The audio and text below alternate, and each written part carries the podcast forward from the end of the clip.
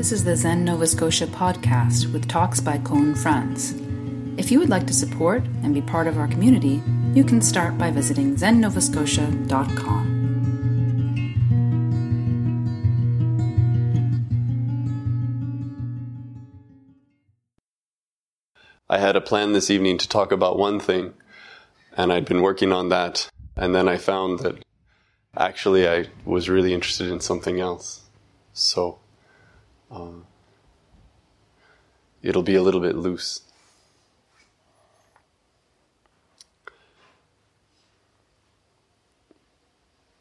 When I was in college, well, I started meditating when I was 17. And then I started doing zazen when I started college. And it was a very strange time for me. People always want to pinpoint what is uh, the effect of zazen or the effect of meditation. And I think it's almost impossible to do that because your life is too complicated for that. And who knows? But I know that at that time in my life, as part of taking up a sitting practice, I had become very interested in my mind. Maybe for the first time in my life. I was reading lots of books about how people have amazing experiences, sometimes with meditation, sometimes with drugs. And I suddenly thought this is a really interesting space in a way that I hadn't. And what I remember so clearly from that time was I kept going back to my, my college girlfriend and I was trying to explain to her over and over that it wasn't that I was crazy, but that I really understood for the first time that I could be crazy. I felt like I could almost see a line inside my mind that I could go over. That it was, it was available to me. It was, it was, it was visible. Where, where I could chase a delusion or I could chase a fantasy beyond ordinary, what is ordinarily acceptable. I felt that I could, I could choose a life within my mind of a particular kind. And that wasn't something that I had, had seen before. And so I sat on this side thinking, well, I'm, I'm a normal person. But I also felt that if I closed my eyes, I could see in the distance a, almost like a kind of madness.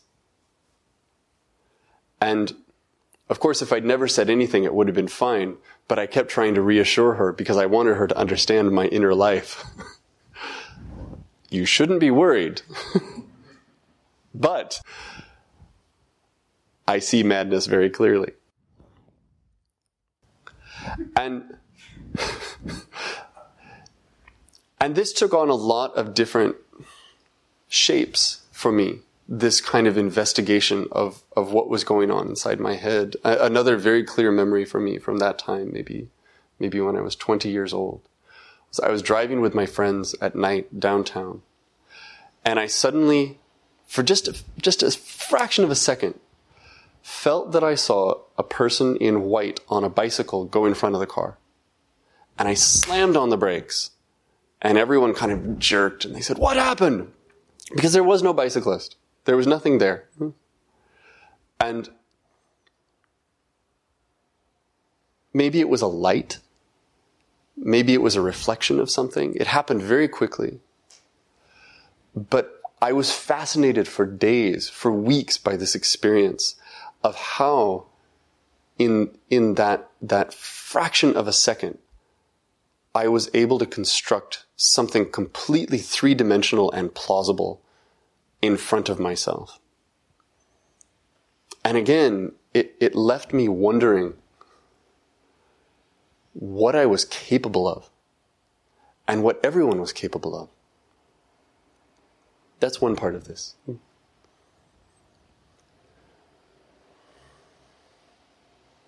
Another part of this, this narrative, and, and this came up yesterday, was the first time that I sat in a session. Many of you participated on Saturday, and we sat all day. And it's, it's a very different thing to sit all day than it is to sit for 20 minutes or to sit for an hour. There's a frustration involved in sitting all day that's different. And and there's a sense of banging your head against the wall that's different, at least for me. I think if you sit often enough, and then you know that, you know, on Tuesday night, no matter what, it'll be over soon. right? but if, but if you show up in the morning on Saturday, you can lose that sense of whether this will ever end. And if you go to a sesshin and you start at three in the morning and you're going until nine o'clock at night and you know that the next morning the only thing that's waiting for you is the same, it's, it's very hard. And my experience, the first time I attended sesshin, it was in Japan. And by this time I had been sitting for years and I thought of myself as a meditator and, and I had a regular daily sitting practice. And I finally went to this monastery and I sat down and I just did not move basically for hours and hours and hours.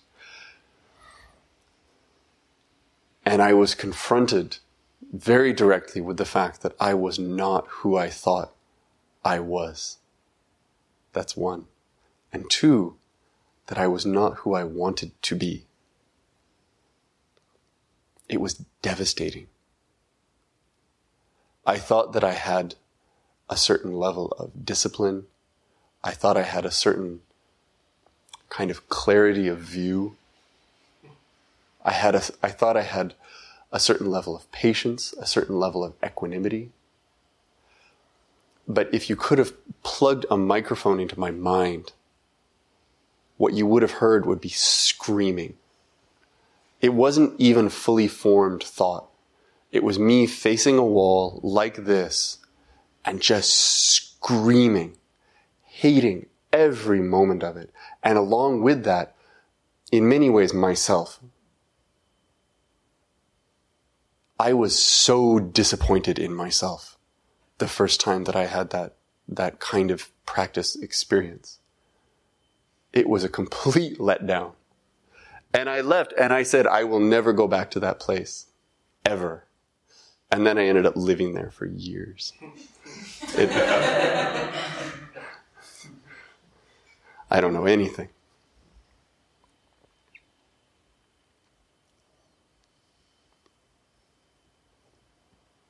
So, what's on my mind, I think, is partly what we bring to this experience of sitting. And I use sitting as the frame for this conversation, but I think just as with, with me in college, if you've come to sit, it means something's happening already in the way that you're looking at yourself. And it's going to be happening when you're not sitting as well.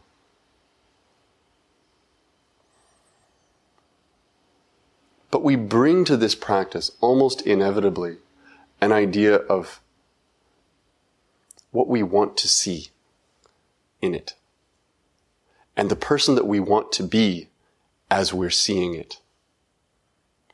And we can be trapped in the larger Buddhist world by all this language about purity of view and purity of intention and clarity of mind. These are very dangerous ideas. Because the reality is that when we start looking at our minds, what we find is this, this unbelievable complexity.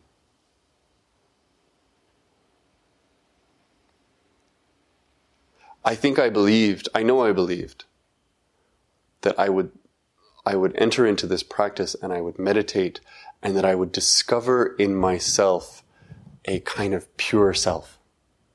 Something that was very clean. And, and, and by clean, I think I mean very simple. That there was some version of me that could shake off all these other things that go in, uh, on inside my mind that seem not healthy or not constructive or not what I want to cultivate, that if I were just like a dog shaking off water, right, that I could do that and what I would be left with was something that knew exactly what it wanted and that what it would want would be something so good, you know. There's this very dangerous cultural story about how we're all born tainted. But there's another dangerous story about how we're all fundamentally good. Because we can deeply misunderstand that idea. What we are is we're deeply human.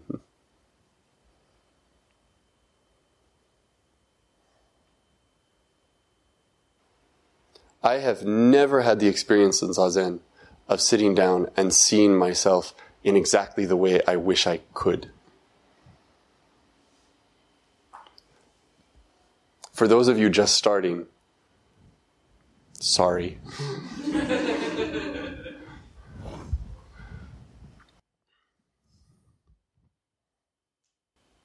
what, what has happened is that Zazen, in many ways, has given me opportunities, especially when it's been something like Saturday, when it's a little bit more intensive, to really look hard at how many little doors there are inside the mind. And, and I think that when we're younger, or maybe some of us, if we just keep a certain trajectory, we're able to keep those doors closed. You know, we, we might, if we were drunk, maybe we'd admit that they were there, but, but you can have, you know, a, a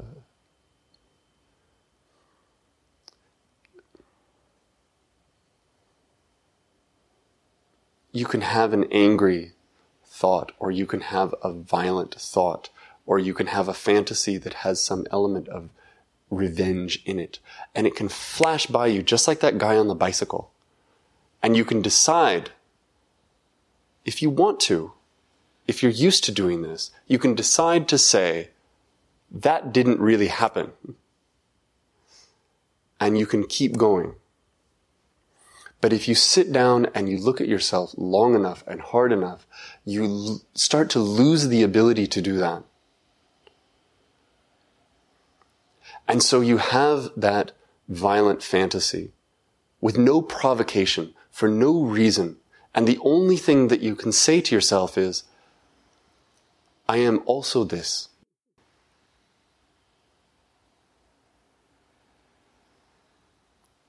And it reveals, if it reveals anything, that there's probably a lot more where that came from. And you can want something, or you can feel entitled to something. You, you can, you can have some emotional experience that your objective self frowns upon. right? And you can have it in a very profound way. And again, when you take up a practice of this kind, whatever it is, you can't look away from it.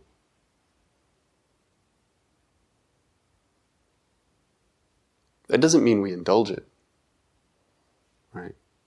But we look it right in the face and say, yep, I'm that too.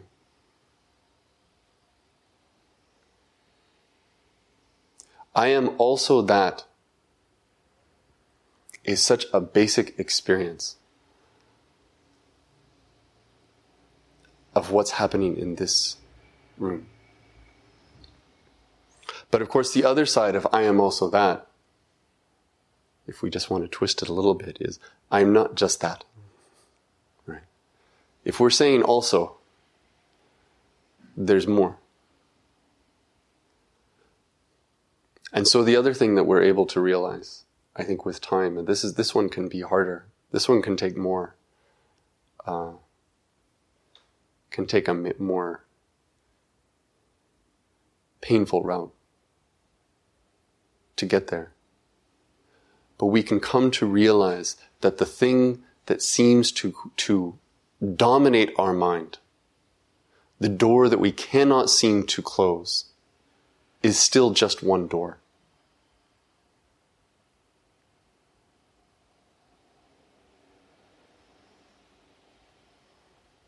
There's nothing simple about us. If you ever find yourself feeling like a simpler version of you, you're doing it wrong.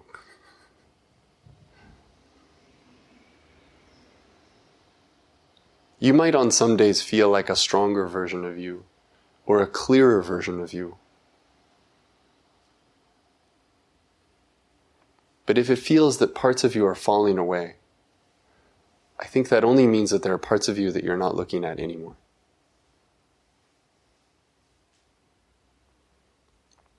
And I'll add just one thing to this, because I, for me, I, I have to say it over and over again. I think it's so critical that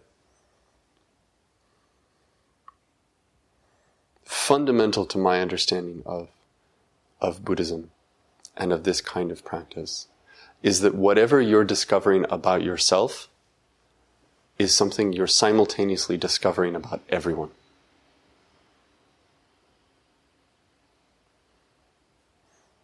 We don't get to be special.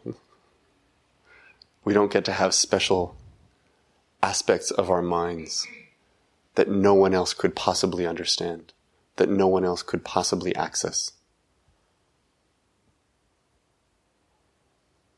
in some ways we want that kind of loneliness. Right? We want to imagine that there are doors that no one else could see. But I think that when we look at ourselves deeply and we look at the people in our lives deeply, especially people we that we know very well and have known over a long period of time and where we've seen their cracks. We have evidence that their complexity is equal to ours.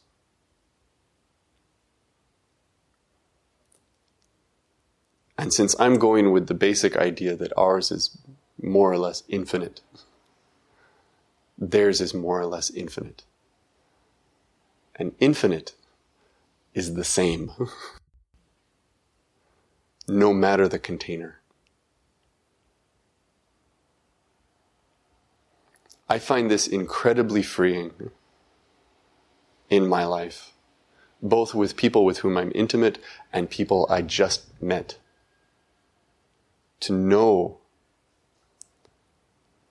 that they are carrying as much as I am carrying. And to know that they can still be surprised by themselves to the degree that I can still sometimes be surprised by myself and especially to which I used to be surprised by myself. I'm getting boring.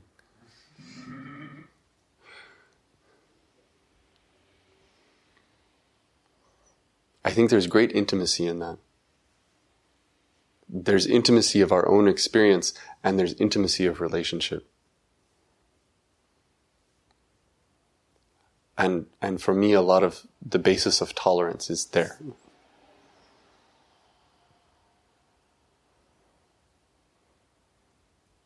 And this is another installment of there's no good news to this practice.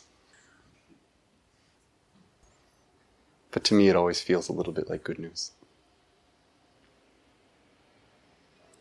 I'll stop there.